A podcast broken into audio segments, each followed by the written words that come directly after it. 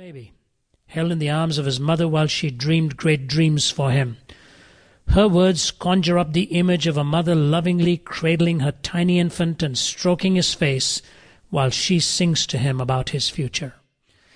Being human, we assume that hopes and dreams are made for us and that we are made for them. In some cultures, parents consult astrologers and determine the baby's name according to planetary alignments, and they celebrate with endless ceremonies to ensure a wonderful future. A baby throbbing with life is embodied promise. The birthday gives birth to more than a life, it gives birth to new hopes. Some analysts of human psychology even go so far as to say that it is this distinctive of the human mind, its grand potential for dreaming and pursuing those dreams, that sets us apart from all other entities. We look into the future not just whimsically, but with purpose and design. Our imaginations encourage us to aspire, hope, express ourselves, long for the fulfillment of dreams, wish, and plan. First, others dream for us. Then the dream is our own.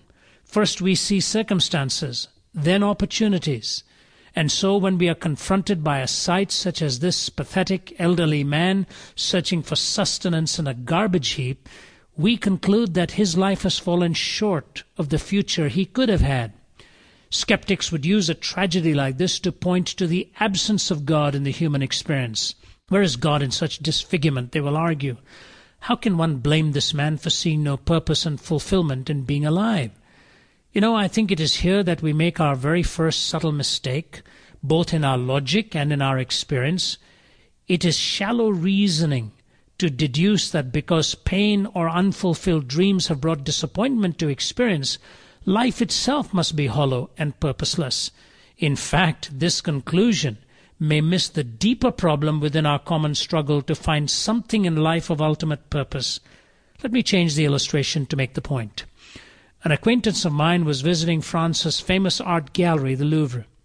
As he was walking silently from room to room, he saw a group of blind students being led by their teacher. The instructor became their eyes, going to great lengths to describe each painting. Then he led them to a room where the statue of an ancient Greek Olympic athlete stood on a pedestal.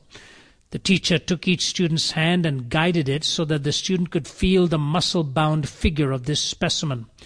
The young boys were awe-stricken to touch the powerful body, contoured down to its very veins and stone, all asking if they could feel his muscles just once more. Their faces said it all. What must it be like to have that physique? That's life the way it was meant to be. You have that and you have everything. It is here that we grasp the underlying struggle common to both, Though in appearance and accomplishment the impoverished old man and the idolized young athlete are worlds apart. No one, for example, would look at the muscular giant and say, How can there be a God when a man like this looks so good? No.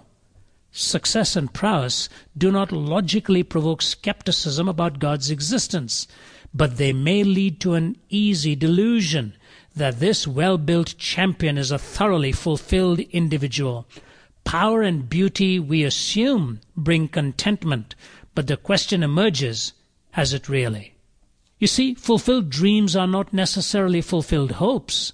Attainment and fulfillment are not the same. Many dream and wish for the attainments that would make us the envy of our world, but deep within there is some stronger longing, sometimes even hard to pinpoint.